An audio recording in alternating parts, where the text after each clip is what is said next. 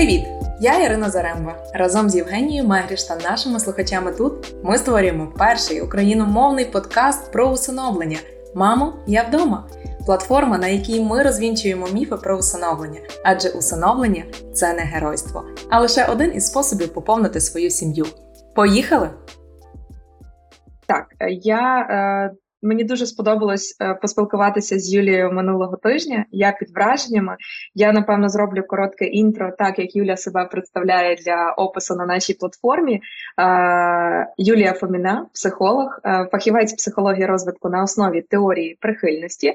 Вже сім років працює з людьми у приватній практиці. Більше трьох років цікавиться темою усиновлення та опікунства і з радістю допоможе знайти відповіді на ті важливі питання з психологічного боку у кроках до усиновлення ставлення як у процесі, так і після, коли дитина вже в сім'ї. Юлю, вітаю і дуже хочемо почути все, що пов'язано з теорією прив'язаності, тому що це для нас, напевно, ну для мене особисто це всі вихідні були посвячені е, цій темі Google. Що це що це таке? Тому що я чула тільки загальні фрази. а От після дзвінка я вже зрозуміла, що це ціла окрема теорія, яка не попала до нашого дзвінка в мою інформаційну бульбашку. Тому буду дуже рада почути. Я думаю, дівчата також.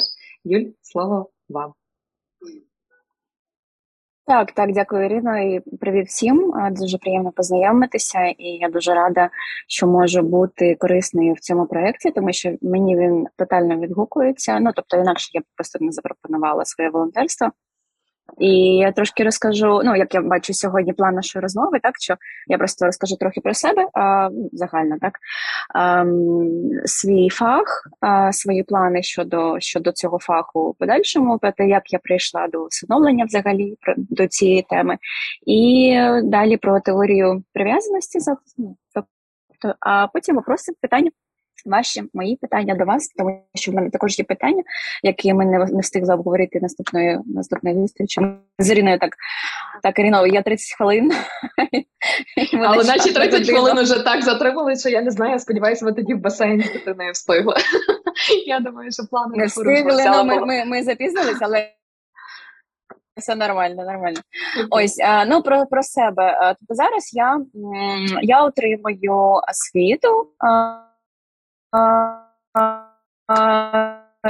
психологічна освіта. Я зараз пере, переключуся, бо тут щось в мене підвисає. Може, зараз буде краще. Я обіцяюсь, так зараз, мабуть, повинно бути краще. Ось тобто зараз я, е, тобто, якщо якщо цікавляться на дипломи там і все це, то тобто сам диплом е, психологічної освіти в мене буде у жовтні, але в мене вже купа сертифікатів із е, з психології розвитку, із е, психотерапії травми і втрати, і горювання, і всього цього, і з кризової допомоги, і з ну там багато всього. Тобто, я вже ну можу сказати, що у психології я вже так досить, мабуть, десь роки чотири, тобто я навчаюся та веду практику, але суто з боку психологі... суто з боку допомоги людини у психологічних та ну, там більше коучинг питаннях я працюю вже, мабуть, сім років. Щось щось біля цього. Ось. І я я взагалі позиціоную себе як травматерапевт, тобто в мене буде також більш углублення саме в психотерапію травми і роботу з травмою. І до мене дуже близько направ... Ем, фах е, навчання з оказання саме допомоги дітям які зазнали важкої травми. І якщо вам також цікаве таке питання, якщо ви е, колись торкаєтесь цього, то я дуже дуже раджу е, книгу. Вона називається. Я зараз не пам'ятаю автора, але я можу скинути. Вона Називається е, Дитя, яке ростило як собаку. І це автор, е, який також психотерапевт. Працює з дітьми з дуже серйозними травмами. Наприклад, там, тобто, ця історія про дитину, яку ростили як собаку, це реальна історія з його практиці. Тобто, це була дитина, яку дійсно вирощували у будці з собаками. Ось і він розказує у цій книгі е, дуже цікаві історії, як дитина, взагалі, як психіка справляється з важкими травмами. Тобто для дітей, які зазнали, е, ну які які зараз перебувають в соціальних закладах, це є така е, досить нетривіальна історія, тому що зараз ми маємо дуже велику кількість дітей в Україні, які опинилися опинилися в будинках через війну, але також я знаю, що дуже великі цифри до війни про дитини, які перебувають у системі. Ось і саме для мене, суто для мене, тема усиновлення вона стала дуже живою, мабуть, роки три тому, коли я сама стала матір'ю. Тобто, взагалі до цього я ніколи не розглядала ні усиновлення дитини. Тобто, ну знаєте, тобто ця тема вона така стигма, стигматована, так? Тобто, і такі є м, уявлення якісь про те, що це не є ну, генетика, навіщо усиновляти дитину, якщо можна народити свою і так далі. А я зараз суто впевнена, тобто моя життєва позиція зараз навіщо народжувати дитину, якщо якщо потрібно взяти дитину, тобто, якщо вже є діти, які потребують батьків. І те, що я написала в в інтро, яку ви поставите на сайт, що кожній дитині потрібні потрібні батьки, то я дійсно не просто слова.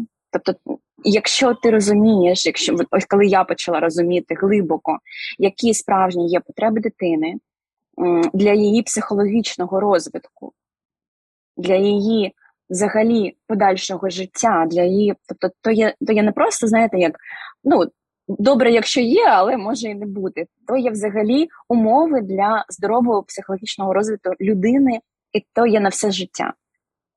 Тобто наслідки відсутності і чи наявності батьків будуть будуть відни все життя. І коли розумієш таке, і коли бачиш е, приклади із е, практиці, із е, доповіді колег, чи просто із своєї практиці, просто ну, такий жах, Знаєте, коли жах і радість, коли з одного боку людина може дійсно вплинути на все подальше життя дитини і не спасати, тобто ну не треба нікого спасати, бо дитина дитина не, не потребує рятування. Ну, тобто, і вона навіть взагалі не хоче, може, інколи, щоб її встановлювали, вона не потребує цього. Але дитині дійсно потрібні батьки для її розвитку. І зараз я хочу сказати, що в в науковому суспільстві, тобто психологія то є взагалі нова наука, так має там трохи більше ніж за 100 років. А теорія прихильності це взагалі нова теорія, бо їй, скільки там років? Ну 60-70 років Болбі її відкрив, мабуть, так, десь там 30-ті 40-ві роки минулого сторіччя. І е, він почав дуже обережно торкатися цієї теорії і дуже обережно назвати. Тобто, якщо вам цікаво, так і шукати засновників, то і Болбі. Ось а, і якщо якщо цікаво, я взагалі не буду на те відволікатися, я просто вам потім можу накидати фамілії, якісь роботи, які вам зможете накидайте почитати. нам все. Я думаю, що ми точно будемо там продовжувати читати, так, або як мінімум так, зможемо цю інформацію дати а в мене... дати користувачам. Угу. В мене є питання. Я Анастасія. Я теж Е, цікавлюсь психологією, це е, Заботлива Альфа, да? Вот эта книга. Ця книжка. Ні, я, я знайшла цю книжку Заботлі... Да. Я не знаю книжку Заботлива Альфа, я знаю суспільство Заботлива Альфа, і там є брошура, написана Ольгою Писарі про О, а, точно, тобто точно. там дуже там стисло, там стисло, і це взагалі брошура, яка яку я переводжу зараз на українську, і вона буде українською доступна. Ось, але я я, я сказала всім, що я десь з з вересня, мабуть, ближче до жовтня, я буду так більш більш занурюватися, тому що зараз в мене є ну першочергові а, задачі. А, тобто, так, є Ольга Писарік, є заботлива Альфа, це руском руско, російськомовне а, суспільство на ґрунті а, теорії Гордона Ньюфелда. Саме Ольга Писарік, то є вона директорка російськомовного філіалу.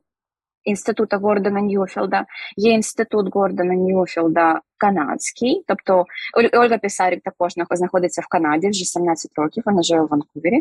Ось ем, і в інституті також дуже багато, ну не дуже, але досить є українські. Е, українські е, співробітники. Тобто є люди навіть з Києва, є люди, ну тобто з українських міст Одеси, я знаю, є люди. Ось, але чомусь не було україномовного контенту, не було україномовного ну, представництва, може так зарано ще казати, але саме контенту україномовного для українців, і саме з цим я ну таке відступлення. Так, тобто, ми ми, ми розмовляли з Гордоном Мюфодом і буде, буде будемо розвивати проект щодо україномовного контенту по теорії прихильності. І е, я просто хочу сказати, що взагалі е, моє мі, моя розмова до нього з цього приводу, з приводу е, відтворення україномовного контенту, була на ґрунті проблеми з дітьми, які потребують усиновлення. Тобто ця тема мене так. Так тримає, що я що з приводу цього до нього звернулася і сказала: ну я бачу, що зараз є в Україні така потреба, що просто треба давати таку інформацію. Так, так. Тобто, це буде україномовний контент для будь-кого, хто цікавиться темою, чи це буде для професіоналів, які вивчають психологію і в майбутньому будуть надавати допомогу, чи для обох?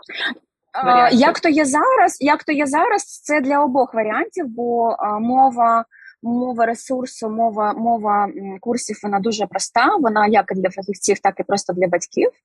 Ось, але як е, взагалі, що в мене було на в думках, так е, щодо створення до розви до розвинення цього проекту, це співпраця з школами, які готують до приємного батьківства, тобто розпочати з них, бо то є, на мій погляд, одна із таких гарячих потреб суспільстві. Тобто для центрів соціальних служб буде доступний так. такий контент, який вони ну, зможуть ну, імплементувати. Я, я не, я не можу зараз. Я не можу зараз сказати, що він буде. Так, Призимуємо, так, так. що я він буде, так. Угу. Так, так, так. Я буду. Я, я я хочу сказати, що це то є була був мій намір щоб щоб співпрацювати в першу чергу саме з такими установами, бо це є така горяча потреба. І зараз я просто розкажу трошки про саму теорію прихильності, просто на прикладі, а, як це працює взагалі для дорослих. Бо ми а, такі, знаєте, як як жартують самі вчені, що люди, як як риби, які в останню чергу побачили побачили воду та море. Ну бо бо вони в ній живуть і вони не бачать е, бо то є, знаєте, як ем, безумовно, ну, тобто то є безумовно. І вчені вони також в саму останню чергу зрозуміли, що є щось таке, таке щось дуже дуже дуже важливе, як вода, як як повітря. І це є теорія це є прихильність. Тобто не теорія, це є прихильність, це є ем, потреба людини у прихильності. І зараз вчені також науковці і фахівці е, з теорії з психології розвитку вони вже ставлять дві потреби до базових, які раніше не були е, увімкнуті в піраміду Маслоу. Тобто ми знаємо, так це їжа, потреба в безпеці і так само. Зараз до цих базових потреб. Е, додають ще дві: це потреба людини у розвитку і потреба людини у прихильності. Тобто, то є базові потреби, які взагалі необхідні для подальшої еволюції взагалі мозку, для його подальшого розвитку, бо якщо він не буде мати таких задоволення цих потреб, то він просто буде застрягати в на етапі захисту, на етапі виживання і на етапі, коли він буде вимушений щось виборювати. Розумієте? Тобто така штука з прихильністю, що дитина взагалі, якщо ми кажемо вже про дитину, так ну всі ми родом з, з дитинства, дитина вона буде обирати прихильність між, е, ніж розвиток. Тобто, що це що це, що це означає?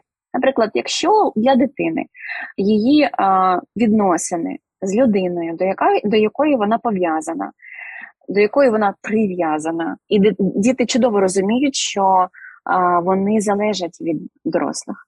Діти чудово так на під е, на, на, на, на підґрунті такому своєму він не розуміють, що вони просто без дорослих вони загинуть. Тобто дитина і народжується самою не, не життєздатною без допомоги тваринкою, якщо то мож, можна сказати. Серед усіх усіх тварин а, дитина є самою, саме, як це мовити, непідготовленою до життя. Тобто вона потребує щонаймо, що якнаймога більшого часу для захисту від дорослих людей. І діти це дуже чудово розуміють. І що, якщо, наприклад, для дитини а, вона відчуває, що є якась загроза, наприклад, щось вона не так робить, і вона отримає якийсь зворотний зв'язок від дорослих, що щось не те. Ти там повинен бути там розумним, слухляним, тихо сидіти і так далі. І дитина буде вибирати ламати, ламати себе і ламати свої потреби до розвитку, ніж а, ризикувати своїми відносинами а, е, із дорослими. Розумієте? Тобто вона, як взагалі ми бачимо розвиток всіх ем, дисфункціональних відносин у, у родинах.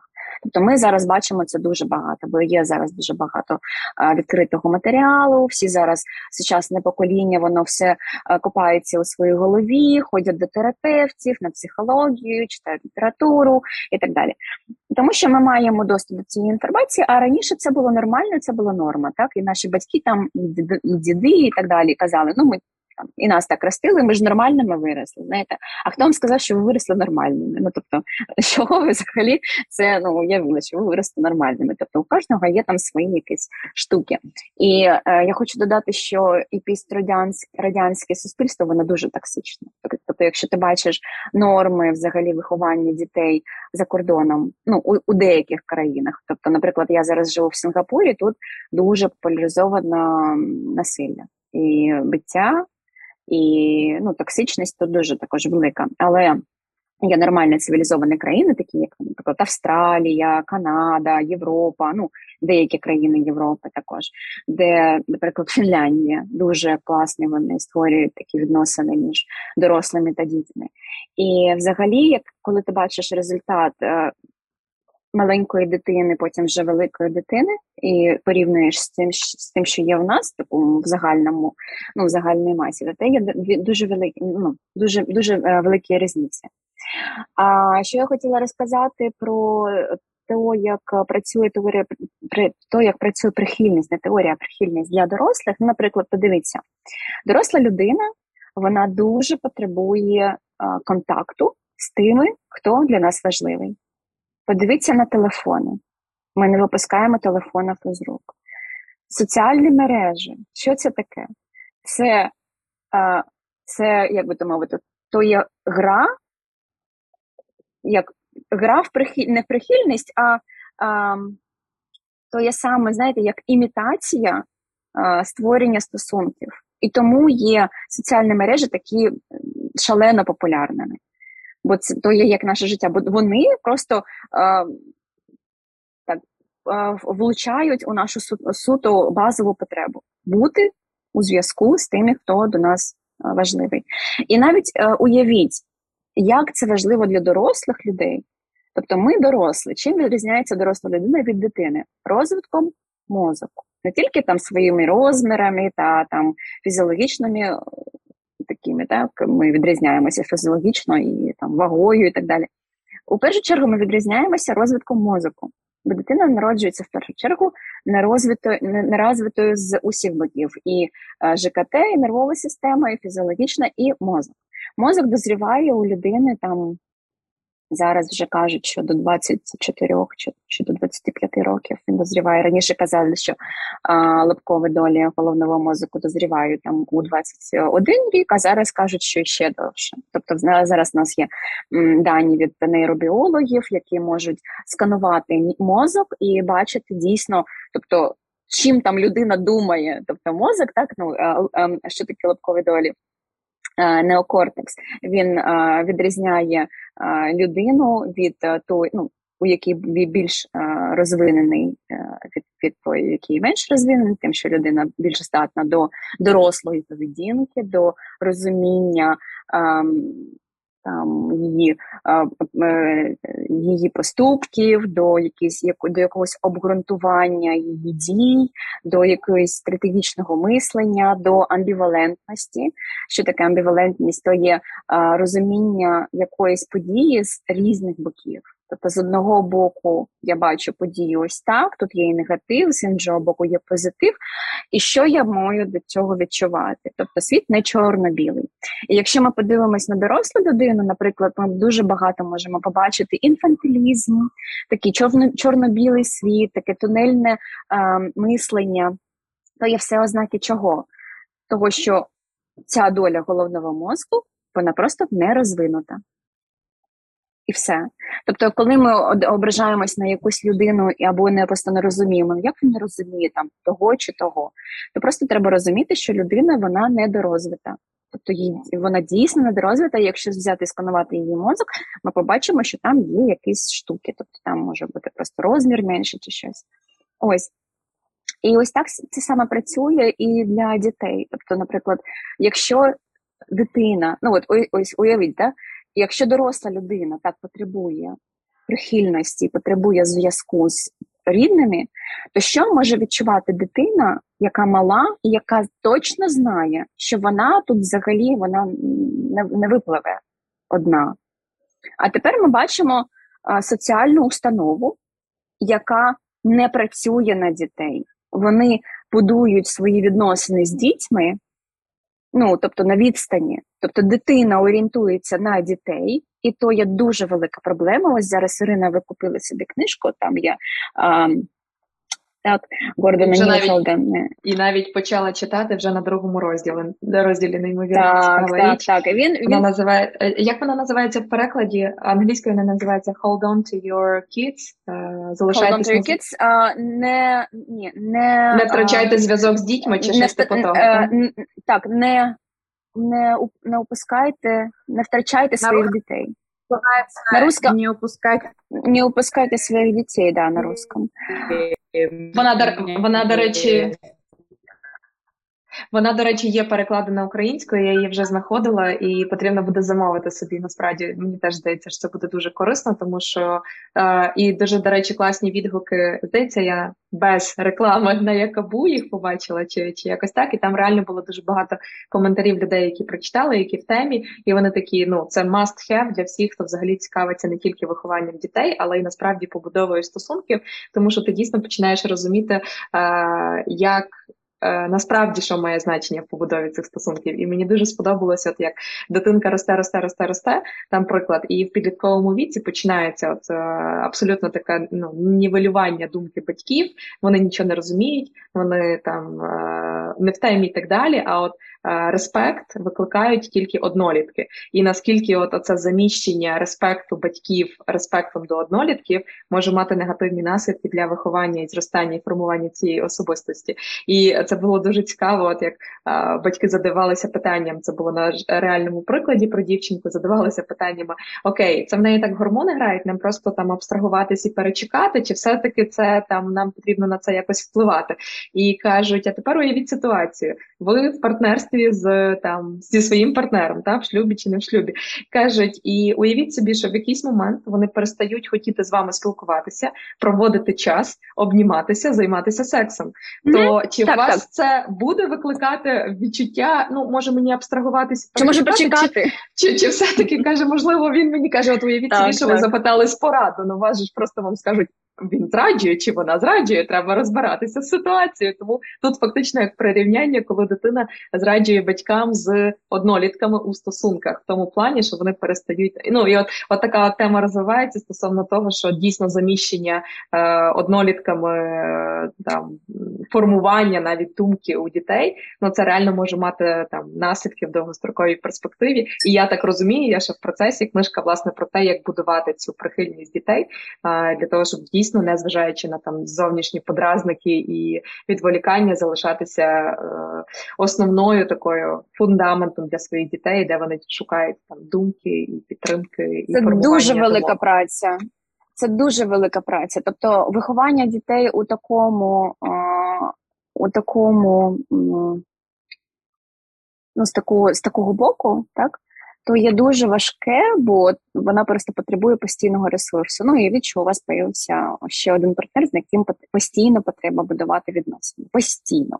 Чому? Бо партнер, який вже є, е, якщо чоловік чи жінка, ну він потрібен вже бути дорослим, ну просто через вік. Так, ну тобто, ми ми очікуємо, що то і доросла людина. Там у когось там є свої вади, але ми все ж таки очікуємо. А дитина вона не доросла, тобто вона не розвинута, і їй потрібні всі ці нейронні мережі постійні. Постійне нагадування, чому діти такі тривожні, чому діти такі збуджені, чому діти такі нестерпні, чому вони не можуть почекати, так? Чому вони не взагалі не мають нікого ніякого терпіння, чому в них ці тантрумс і так далі.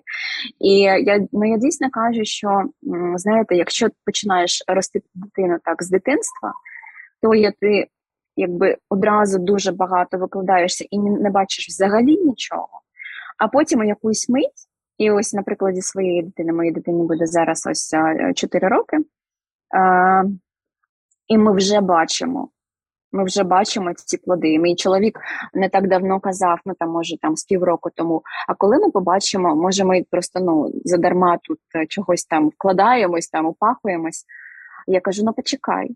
І потім там через кілька місяців кажу: ну що бачиш, він такий так. Тому що коли ми порівнюємо просто дитину з іншими дітьми, просто поведінку, ми бачимо колосальну різницю. І різницю не тільки в наших відносинах, бо ми ну, не ідеально, я не ідеальна мати, там чоловік не ідеальний батько. Але е, ми стараємося, і ми стараємося робити щось для відносин зі своєю дитиною. І коли бачиш просто різницю, яка дитина більш впевнена, що вона більш спокійна, при тому, що спочатку ця дитина дуже тривожна. Тобто є високочутливі діти, які взагалі вони мають іншу нервову систему, і вони дуже е, чутливі навіть до там найменших подразників, які там для іншої людини будуть нормальними. Там ця ця дитина буде вже там плакати, і вже їй буде занадто. Ось і е, коли бачиш просто інших дітей, вони такі якісь, е, я не знаю, розгублені. Ну тобто, і люди на роблять це не через те, що вони просто там не хочуть чи не люблять своїх дітей, люблять, але просто вони не знають. І дійсно я кажу, що а, потрібно просто навчати людей а, розумінню то. Ще взагалі знанням про теорію прихильності, про прихильність, про цей феномен ну, зі школи, може, чи з інституту, і включити це у інститутську програму, бо це є дуже дійсно така базова штука, яка потрібна просто всім. І дійсно зараз наше суспільство воно дуже орієнтоване на поведінкову психологію. Дуже суспільство дуже виштовхує батьків з дітьми, навіть якщо батьки намагаються знаєте, як. Ем, створити таке, таке, таке, таке гніздо для дитини і тримати її в цьому гнізді, але все суспільство воно просто виштовхує цю дитину із цього гнізда до дітей. Тобто зараз суспільство в нас є таке, яке орієнтовано на те, щоб дітей пхати до дітей, і щоб вони самі там на собі закручувалися. І це дійсно проблема в тому, що е, ти не розумієш цього і не бачиш наслідків адже ж до підліткового віку. То чому? Тому що е, просто у дитині починається бунт. І зараз дуже багато родин, де дитина просто вона не те, що не любить своїх батьків, але вона їх просто, знаєте, як ну, не сприймає. Не сприймає, бо в неї відсутній глибокий зв'язок. Тобто якийсь зв'язок може бути, а глибокого немає. А рівнів розвитку прихильності їх шість і вони розвинаються в перші шість років життя людини. Ну, тобто вони можуть бути розвинені потім і углублені потім, бо психіка вона не є м, кам'яною. Так, людина взагалі має здатність розвиватися і навіть дорощувати себе у дорослому віці. І я так забігаючи вперед, можу сказати, що батьківство то є дуже класний рецепт для дорощування себе як особистості. Тобто, якщо там хтось десь трохи не доросль, то потрібно брати дитину і себе також дорощувати. Але це дуже дуже велика праця. Звичайно, набагато легше на дитину накричати, поставити їй ультиматума, наказати. Там а, не дати їй чогось, що чого вона прагне, через те, що вона себе плохо поводила. А що, що таке плохоповодло? Ну тобто, що дитина не, не розвита і вона не розвита, і вона не не розуміє, що там не можна робити того чи того, ну і вона просто робить так, як вона може робити. Ну то не є плоха поведінка, ну взагалі. А якщо там доросла людина не може компенсувати поведінку малої дитини своїм дорослим ставленням, то це вже питання до до дорослого. Ти дорослий чи хто ти? Хто тут є дитина? Ти чи ну хто? Скільки тобі років? Ну розумієте? То тут такі штуки, ну то є дуже така глибока тема. Але просто щоб вертатися, щоб ще зараз не не занурюватися там по всім питанням цієї теорії, бо їх дуже багато, і у кожний кут можна пернати і просто там часами годинами розмовляти. А, Що треба сказати про ну сам саме цю тему, так дітей, які потребують опіки? Для дитини то є просто базова потреба, і зараз діти перебувають не тільки в стані відсутності дорослої людини поряд з ними. А зараз є діти, які які потребують кризової психологічної допомоги через втрату, через а, трагедію, яка могла статися на їх очах, через а, ну, дуже страшні речі, які вони могли побачити. І наявність людей, які будуть поруч, і не просто байдужі, і не діти, бо діти поряд з дітьми вони створюють дуже небезпечно психологічно, дуже психологічно небезпечні умови. Дитина поряд з дітьми не може психологічно зростати, вона не може мати здорового психологічного розвитку. Це просто таке базове, що треба розуміти про орієнтацію на дітей і про будь-які соціальні установи, які роблять орієнтацію дітей на дітей. Ну що це? Дітсадок, школа в такому розумінні, як вона зараз є. Тобто, один вчитель, який взагалі не має стосунків з батьками, він батьків випихує.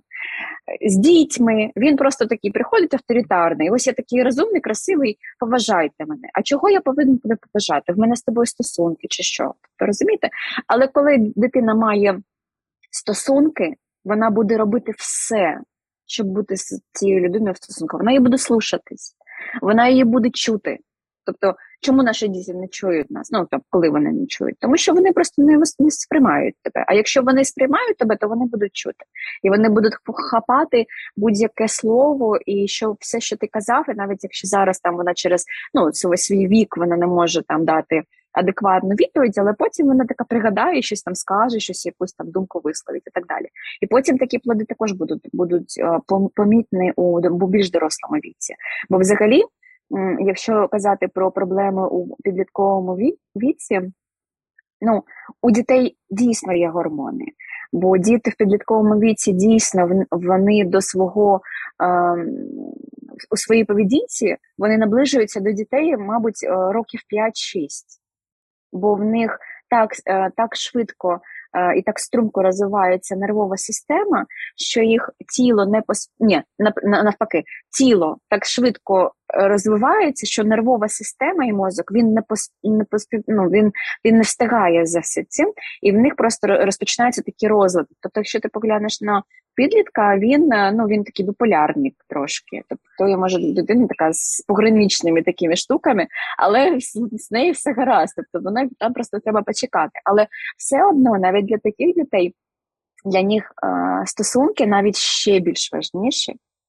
Ніж для маленьких, тобто і для всіх важні, і для нас, і для дорослих, і для дітей, і для підлітків, для і для всіх, хто є в таких, знаєте, в таких пограничних е, цих умовах, е, в в таких от ем, умовах психіки, вони потребують ще більшого догляду, і ще більшої уваги, і ще більших стосунків, і ще більшого розуміння.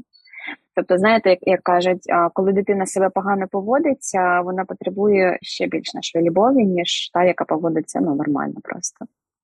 Ось.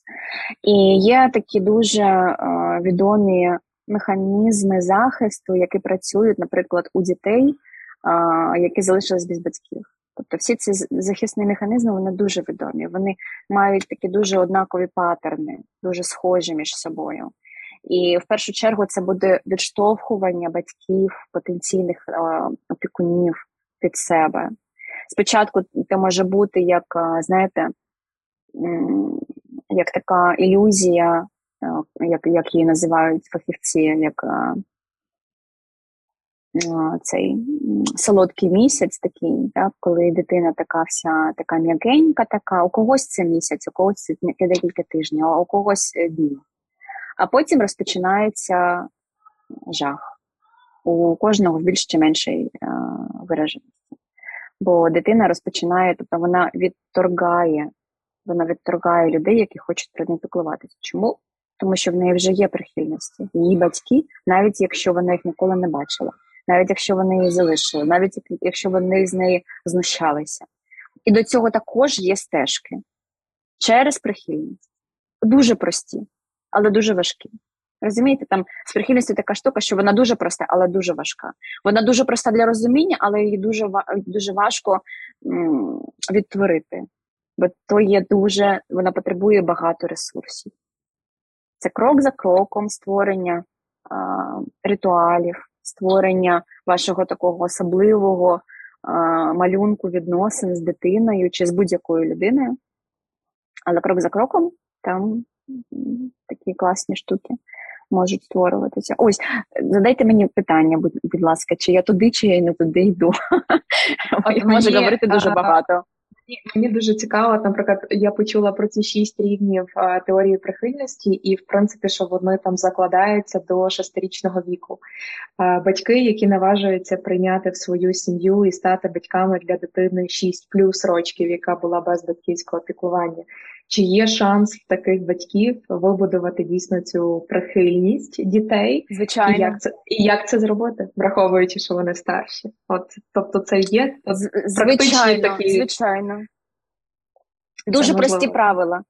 Дуже mm-hmm. прості правила. Наприклад, якщо то дитина, ну е, якщо ми кажемо про про дитину здорову, психологічно здорово, так бо ми вже можемо мати ще справи з психічно хворими дітьми і з з, з, з, з, з різноманітними ураженнями мозку, і то взагалі інша історія.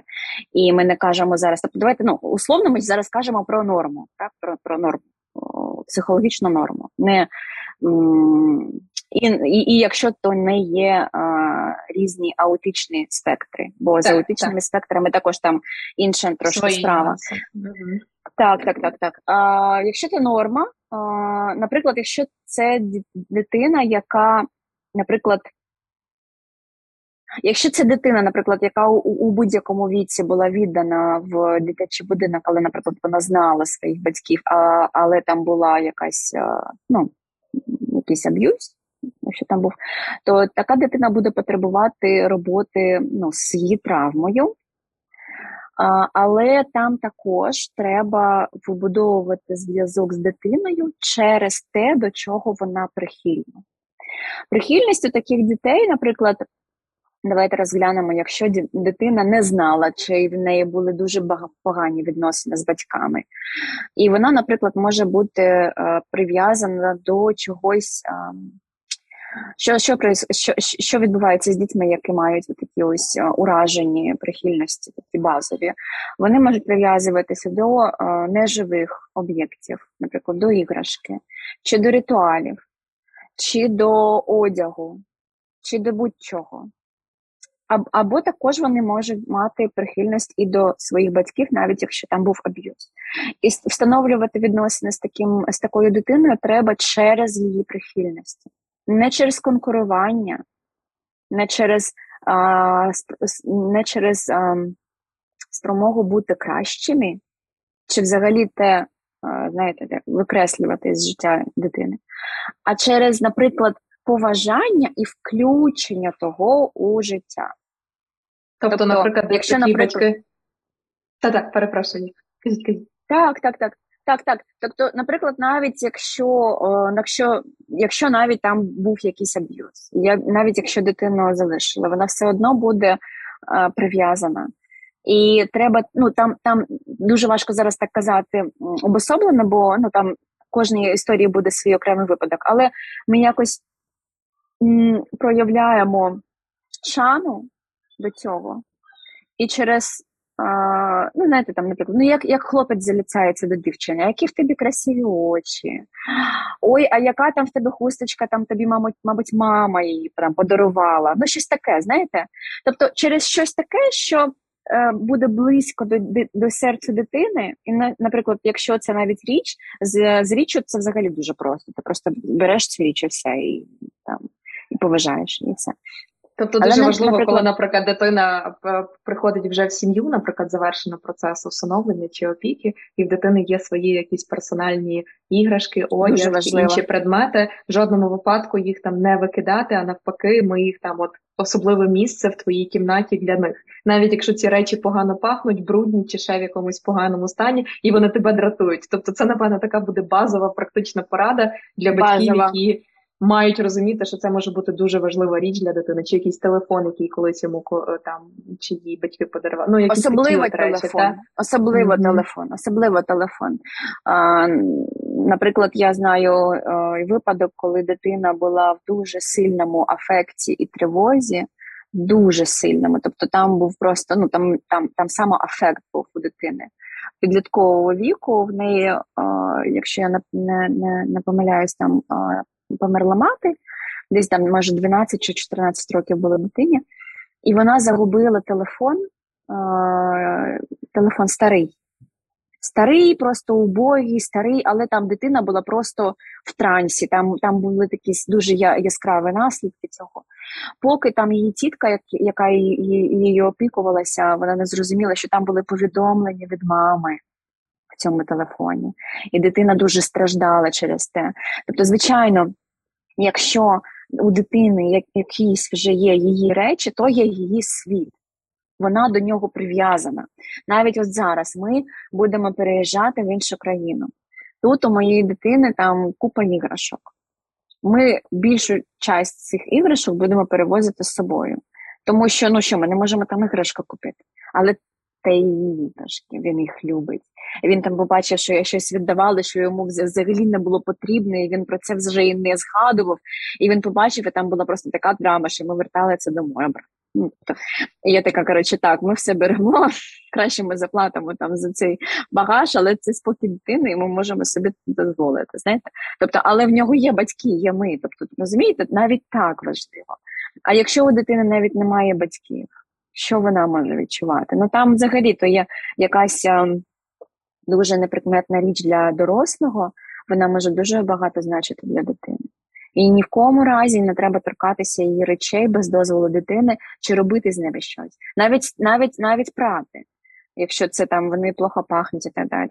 Просто треба сказати, наприклад, там хочеш ми їх попраю, виперемо, чи може там ну запропонувати, якщо дитина відмовиться, дати їй таку змогу. І через через поважання її е, минулого світу, всесвіту, ми заходимо до дитини в життя. І працюючи з травмами, які є у дитини на той час. Якщо то дитина, наприклад, у якої загинули батьки, під час війни, і яка не хоче бути всиновленою. Там взагалі дуже просто, ну, дуже складно, але дуже просто, але про набагато набагато легше, ніж з дітьми, які вже росли в системі. Бо ця дитина вона вже мала досвід. Ну, ми так припускаємо, що вона мала досвід а, добрих родинних стосунків. І там була любов, там були поцілуйчики перед сном, там були маміни там якісь булочки і так далі, і тому подібне. Тобто дитина знала тепло родинного дому. Затишку такого. І там і затишку. І там там буде легше, бо навіть бо дитина буде, звичайно, в неї є мама, і не треба просто конкурувати з мамою. Просто не треба. Так, є мама, і вона завжди твоя мама. І підсилювати цей зв'язок і через підсилювання того зв'язку, через встановлення особливих для дитини ритуалів, е, нова, новий новий батьки, нова людина може встановити зв'язок з дитиною. І бути для неї також через якийсь час дуже дуже дуже важливою її батьк, її новим батьком, там мати чи ма, матір'ю чи татом. Тобто, то то є важливо, звичайно, дитина, будь-яка людина, вона дуже потребує стосунків. Дуже-дуже. Особливо малі діти. Ну вони взагалі ну вони малі, вони не можуть на себе, вони взагалі не є для себе опорою ніякою. Єдиною опорою для дитини є дорослі. Все, без виключень. В теорії прихильності, наприклад, е, деякі люди, які починають е, ознайомлюватися з нею, вони е, помилково вважають, що теорія прихильності про вседозвіл, що ми все дозволяємо дитині, що там дуже м'які такі кордони, і дитина у нас на голові скаче, і все таке. Ні. Бо в прихильності є дуже важливі правила, і це ієрархія. Тобто між дитиною та та батьками повинна бути дуже чітка ієрархія. Тобто дитина це дитина, а дорослий він дорослий. І треба поводитися також як дорослий, а не як дитина. Юль, а таке питання практичне: з чого почати людині, яка би хотіла дійсно спробувати розвивати стосунки прихильності з дитиною, а не тільки там розвивати теорію. Ем, як ви її називали, поведінково. Та? Тобто не лише казати дитині, як треба, а дійсно ці створювати сильний міцний стосунок. З чого почати?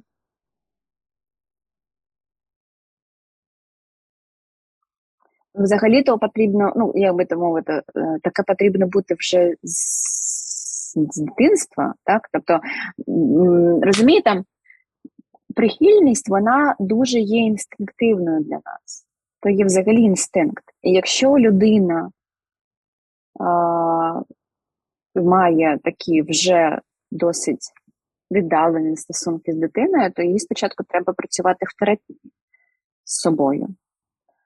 Тому що а, стосунки, обґрунтовані на прихильності, вони є дуже-дуже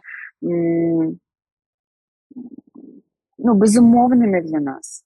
Навіть дуже багато ритуалів, які які озвучують в теорії і там на прикладах різних, вони є дуже, ну, боже, не можу вспомнити слово, як сказати, ну, безумовними, знаєте, тобто, коли ти вже знаєш інстинктивними, коли ти вже знаєш, що що треба робити. Наприклад, щоб щоб з дитиною почати почати грати, треба там сісти, заглянути її в очі і ну, якось привертати її увагу. Там Ой, а що ти робиш? А що ти в тебе за машинка? А що таке? Ну, тобто ти ж не не розпочнеш там до дитини там Ей, там, іди сюди, там, Васю, ну там пішли там щось. Ну, тобто незнайома людина. Так ти спочатку що зробиш? Ти сядеш, почнеш там проявляти її увагу і так далі. Тобто є якісь правила, які дуже насамперед, ну, насправді вони дуже дуже інстинктивні. І якщо людина не має того інстинкту, то їй треба розпочинати з терапії. А що казати про про, про інший шлях, ніж поведінкова психологія і поведінкова такі поведінкові стосунки, ну просто може треба треба ну, трошки отримати знання, просто хоча б почитати одну чи, чи, чи дві книжки на цю тему, і просто розуміти, що саме є.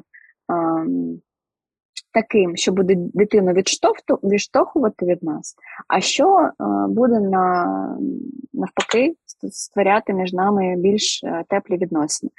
Дуже гарний приклад, коли Гордон Міфел переводив увагу на те, як ми робимо з партнерами. Ось як ми робимо з партнерами. Наприклад, якщо ми створюємо нові стосунки, що ми робимо? Ми хочемо бути у постійному зв'язку, так? Тобто, ми просто хочемо бути з людиною. Якщо людина нас відштовхує, ми розуміємо, що цій людині ми не є цікавими. Просто, мабуть, перше, з чого поч...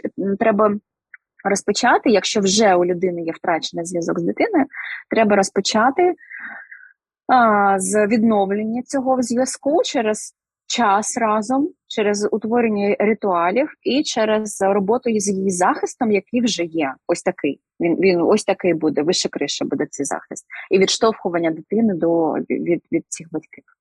Тобто вона вже буде відштовхувати. Треба треба працювати з захистом. Через що? Через зм'якчування дитини. Тобто дитину таку треба зм'якчувати, пом'якшувати тикати її кудись в такі ніжні місця і е, втішати. У мене от реально я е, я думаю, що мої батьки не мали можливості, взагалі не було ще такого доступу до інформації, до до ресурсів. Але десь те, що ви кажете, інстинктивно вони знали про ці про ці речі, тому що в нас були сімейні такі ритуали. В нас завжди е, перед сном нам з сестрою, пізніше з братом. У нас просто дуже велика різниця. Читали книжки перед сном. Завжди, в будь-якому випадку, або мама, або тато. Це було е, це було обов'язково. А вранці, коли тато дуже вранці він виходив на роботу, виїжджав десь там шоста до сьомої ранку. Він вже виїжджав. Він обов'язково нас сонних заходив, цьомав і бажав нам гарного дня. Оце от якісь речі, Бачите? яких точно ніхто не вчив, але от ви зараз про це говорите, і мені оце такий флешбек в дитинство, коли тато ми такі соні, я там просто крізь крізь сон чую його там щоку, такий гарного дня, мої дівчатка, такі от речі. Ну тобто, це реально Бачите? напевне такі тобто... є оці ритуали маленькі, але але так. вони постійні. Це, це вони дуже, дуже прості. Вони насправді дуже прості. Тобто, правило правило створення зв'язку для дитини, і чим менш дитина, тим більш перманентним потрібен їй такий зв'язок, то є просто постійне перекидування мостика від від, е, від е, батьків до дитини. Постійно, навіть якщо вони розлучаються. І якщо є будь-яка умова, то не розлучатися просто ну, дуже на дуже багатий час. Бо чим менше є дитина, тим тим більше е, їй потрібен.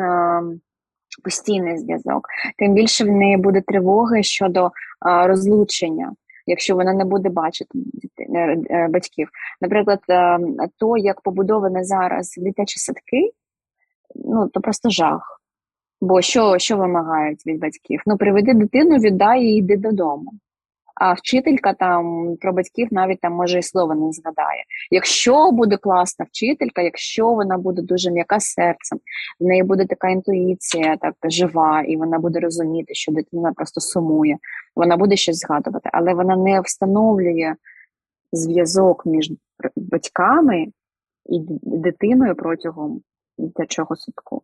А що потрібно зробити? Дуже просто дати дитині можливість адаптуватися в дитсадку, побути там деякий час з дитиною, батькам.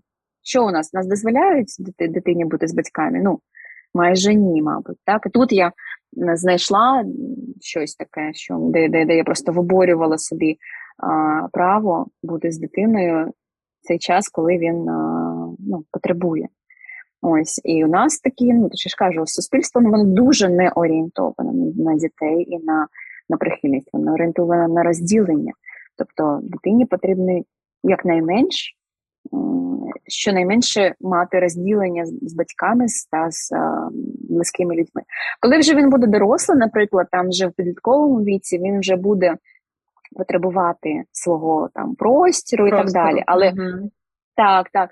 Але поки дитина вимагає уваги, їй треба давати її аж з горкою цієї, цієї уваги.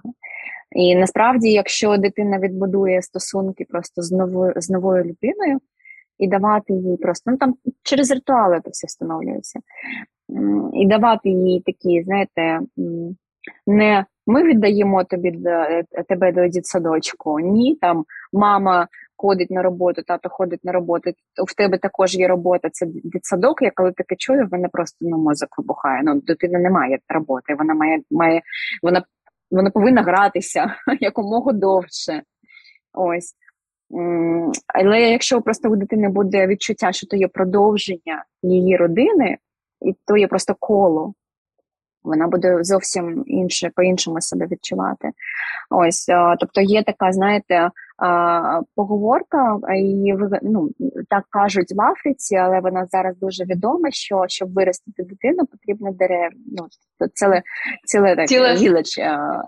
Село, це, село, це, це Юлія. Ви попали просто в точку, бо от Іванна, наша СО громадської організації Наші діти цієї, мабуть, фрази почалася ідея створення платформи. Це от книжка, яку написала писала Хіларі mm. Клінтон. Іванна якраз на а, нашому п'ятому епізоді подкасту розказувала зокрема про цю ідею. Це власне те, що дійсно для того, щоб виростити дитину, беруть участь не лише там батьки, опікуни, але не лише ті, батьки, не лише та extended families і, і, і інші люди, які там оточують дитину. Та це от просто в точку. Так, бо зараз зразу побачила так. Да, да, да. Бо зараз просто розумієте, зараз е, насправді е, сучасне сучасне батьківство воно дуже важке. Через що? Через те, що зараз є моноклюарна родина. Так, тобто то є мати, тато та дитина. І зараз, наприклад, для матерів е, дуже важка праця, бо вона не має допомоги. вона має допомогу там, може, у суспільства, так, це дітсадок, який відриває дитину від неї, це школа, яка відриває дитину від неї, але вона не є продовженням родини. І це є дуже така ну, особливість а, трагічна, важка, і вона не не робить батьківство кращим і більш легким.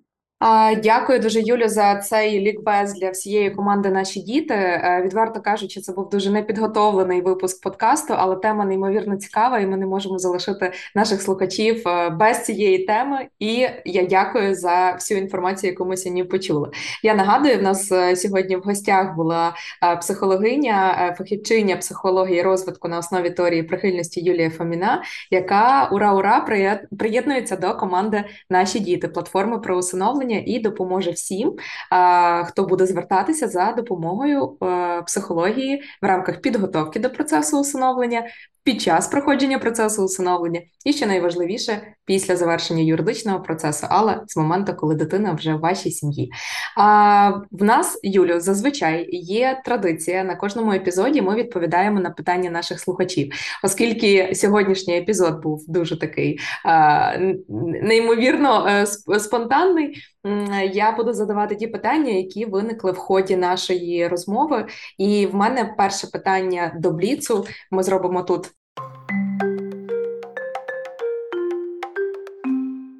бліц питання відповіді. І перше питання. Давай ще раз, що таке теорія прив'язаності простими словами? Якщо Або... дуже простими словами, то теорія прихильності, тобто не так, є прихильність, а теорія вона розказує про прихильність. І прихильність то є інстинкт, в першу чергу, який є такий ж саме важливий і такий, такий же базовий, як і голод спрага та потреба бути в безпеці. Просто про нього дізналися трош, трошки пізніше. А, І якщо сказати науковою, науковою термінологією, вона, вона дуже проста. А, прихильність то є потяг чи прагнення бути у близькості з людиною, до якої ти прив'язан. І а, Болбі, як засновник теорії прихильності, він спочатку він він почав свої дослідження на дітях і про дітей, але треба пам'ятати, що це взагалі діє для всіх, і для дорослих, і для дітей. Просто є така різниця, що дорослі вони в силу. В силу того, що мозок та нервова система вже mature, дозрілі, вони просто можуть витримати якусь е, якесь відторгнення чи відсутність контакту, чи будь-що. Але для дітей потреба в прихильності, в прив'язаності, вона є базовою навіть вище, ніж за голод. Тобто був wow. а, в так, так. Я кажу, то не просто слова, то слова підкріплені даними, бо в 20 чи 30 роки в Америці США були е, дитячі будиночки для немовля, які тільки народились, так? І там,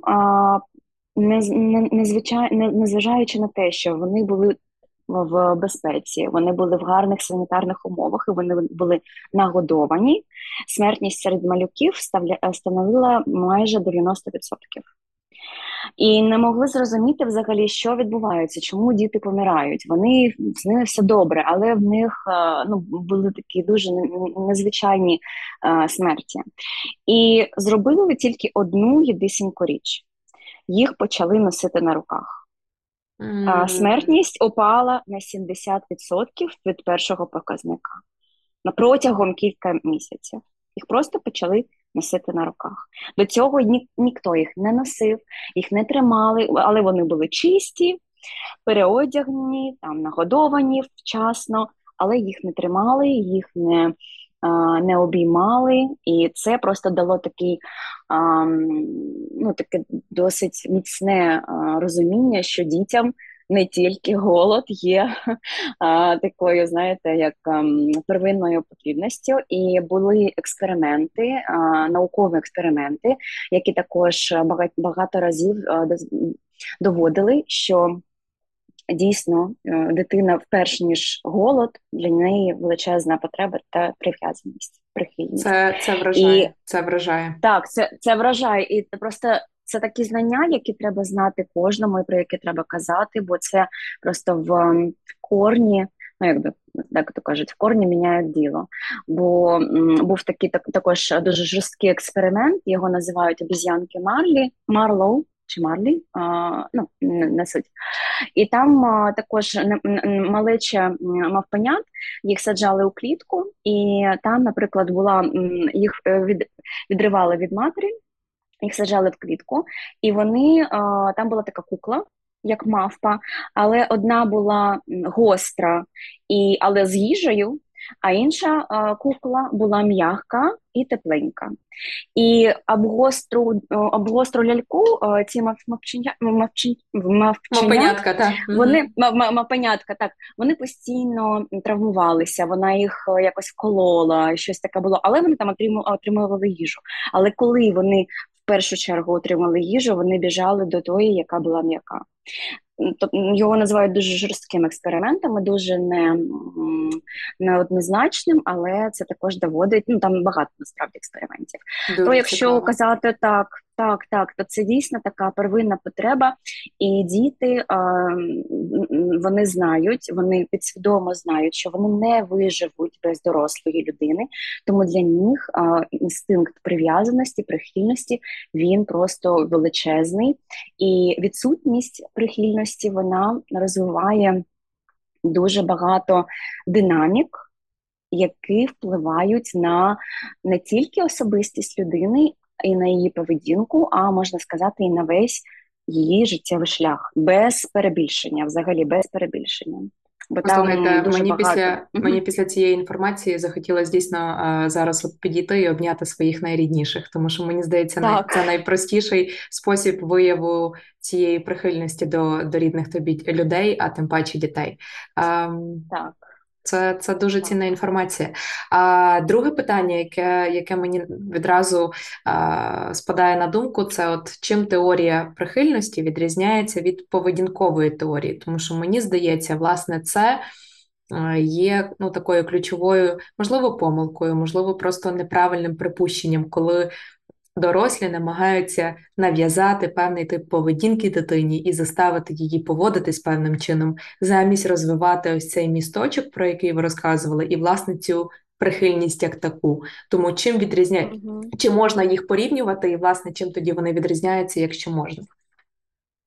Я б сказала, що ці а, два підходи вони антагоністи, бо вони суперечать один одному. Ну не те, що суперечать, вони просто мають а, різні базові формулювання, різний ґрунт і різний погляд на одну і одні одні і такі ж самі феномени.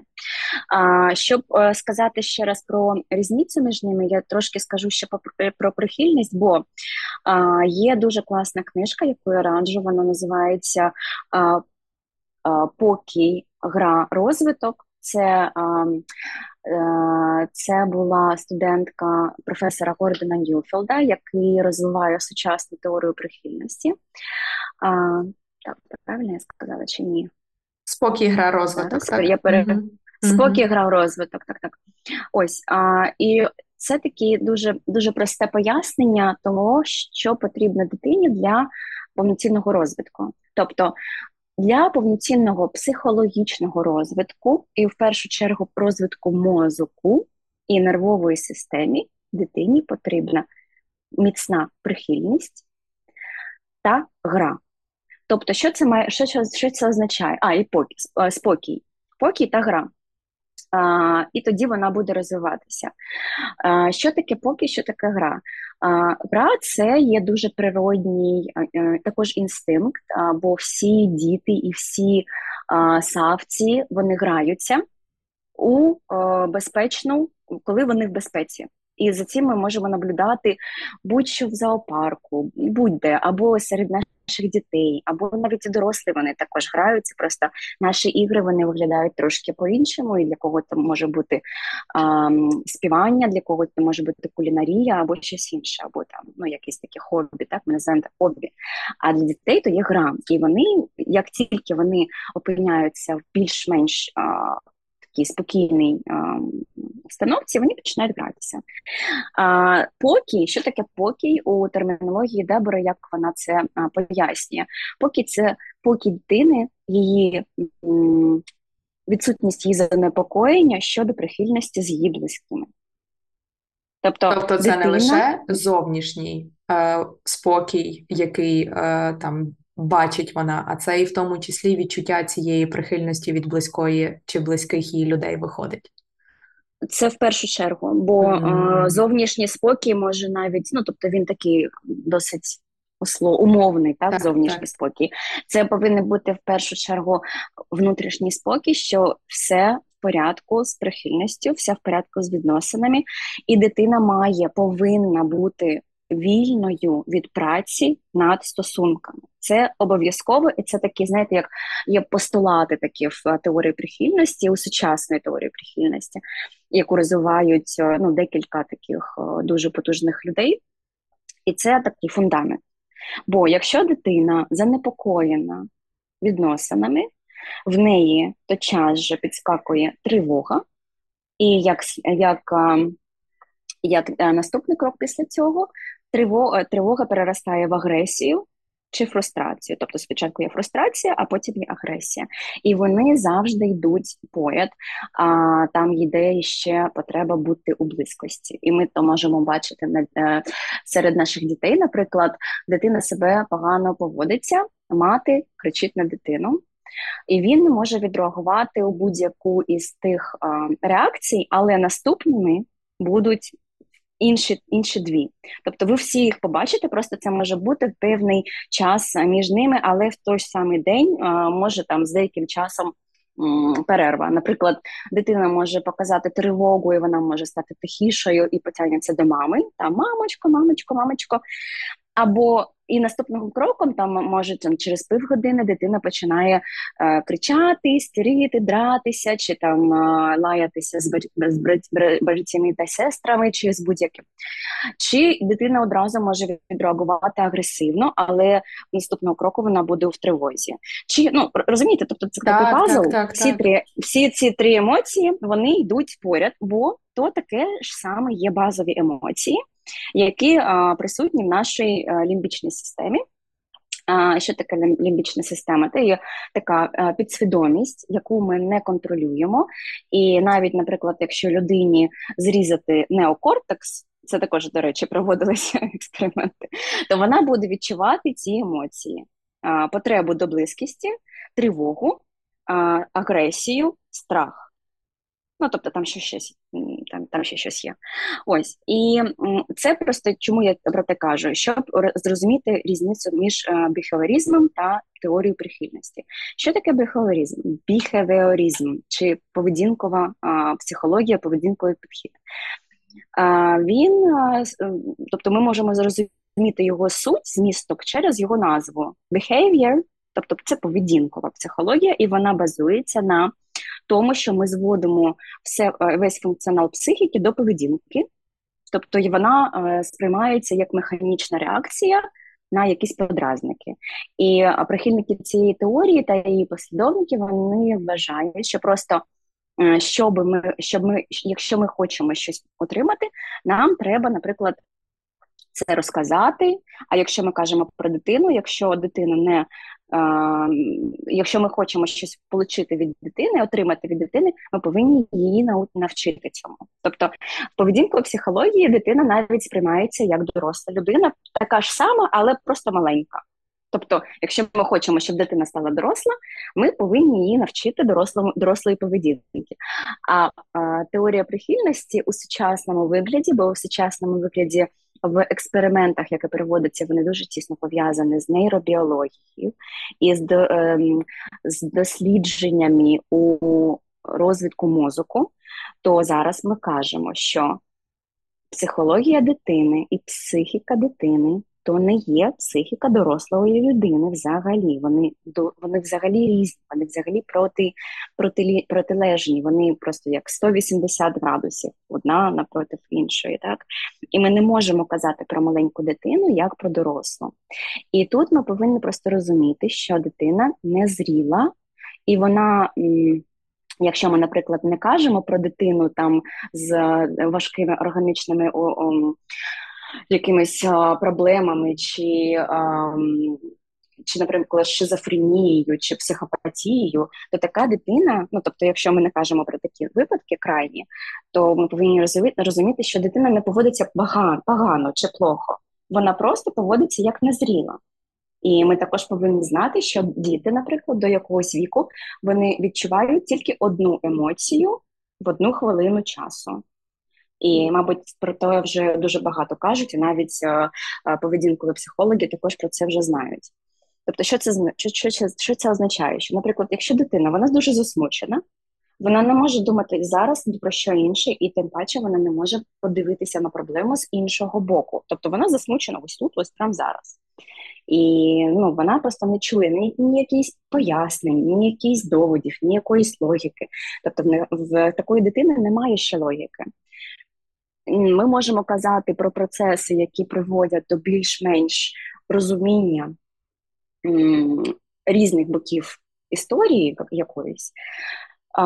Щонайменш з п'яти років ми тільки бачимо е, такі маленькі поростки цього. Якщо е, якщо то високочутлива людина, якщо то високочутлива дитина, то ми можемо про це казати лише після дев'яти років. І то ми кажемо про такі поростки.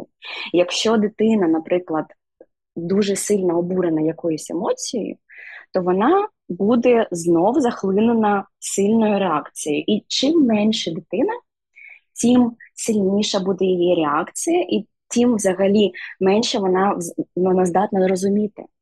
Тому про навчання дитини чомусь, чогомусь, що щось пояснити дитині, це неможливо, бо вона не розуміє.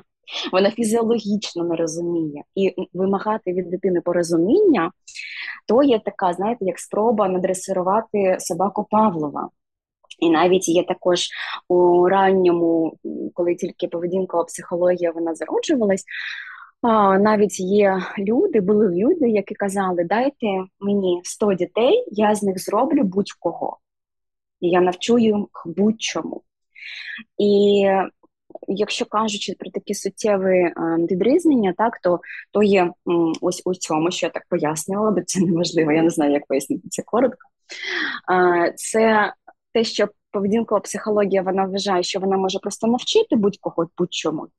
А теорія прихильності вона опирається на зрілість мозку і також на стосунки. Бо насправді і на інстинкти.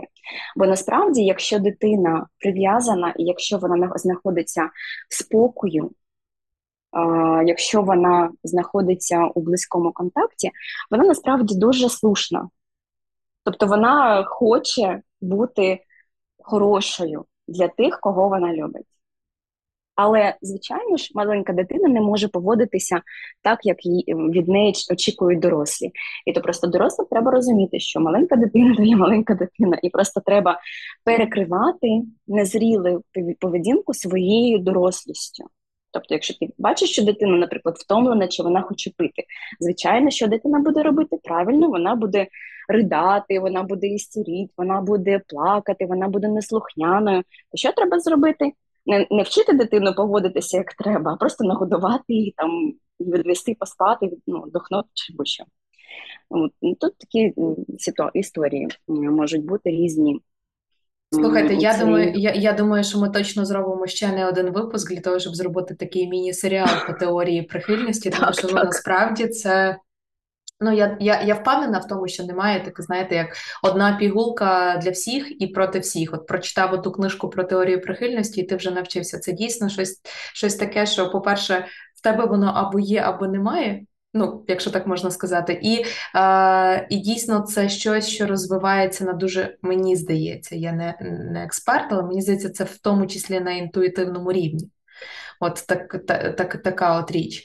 І насправді тут е, Ну, багато. Я от після нашого дзвінка мені дуже хочеться от посидіти, почитати, погуглити, помоніторити, подивитися ще якісь фільми і оці всі книги, які ви порекомендували, погортати, тому що це, е, це цікаво, це дуже цікаво. І мені е, також.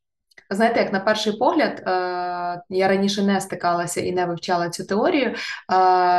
Мені видається, що теорія прихильності дійсно може бути як асоціюватися з вседозволеністю стосовно дитини. Е, чи це так, чи ні? І, власне, mm. чи це можливо міф, і які взагалі міфи пов'язані з теорією прихильності, які можна досить легко розвінчати? Так, так, є певні міфи, а, і вони стосуються того, що якщо людина не занурюється глибко, глибоко у розуміння, взагалі, що собою являє теорія прихильності, от ось виходять такі міфи. І це є один із таких міфів, так, якщо що дитина буде. Що теорія прихильності вона про вседозволеність, але це не так, бо якраз таки теорія прихильності вона про дуже чітку ієрархію, і вона про альфа-позицію дорослого по відношенню до дитини. І, взагалі, поведінкова психологія, якщо я не помиляюся, я не є фахівцем поведінкової психології, але дуже багато серед сучасних психологів, які також дуже полюбляють методи з цього підходу, вони більш за демократичність та за те, що дитина знає, чого вона хоче, дитина знає там, ну тобто про якісь свої потреби і так далі.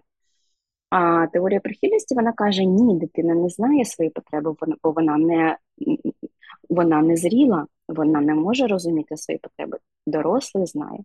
І дорослий знає про кордони. І дитині, до речі, щоб бути, щоб рости у спокою, щоб мати спокій, вона має, повинна мати кордони, і вона має розуміти, що є ієрархія у родині, що мати там та тато вони головніші, ніж дитина. І саме від фахівців із того підходу я е, чула таку фразу, що якщо є дуже класний рецепт, щоб виростити дитину психопата, просто не засмучуйте дитину. От не засмучуйте дитинку, дозволяйте їй все, і у вас буде такий класний психопат.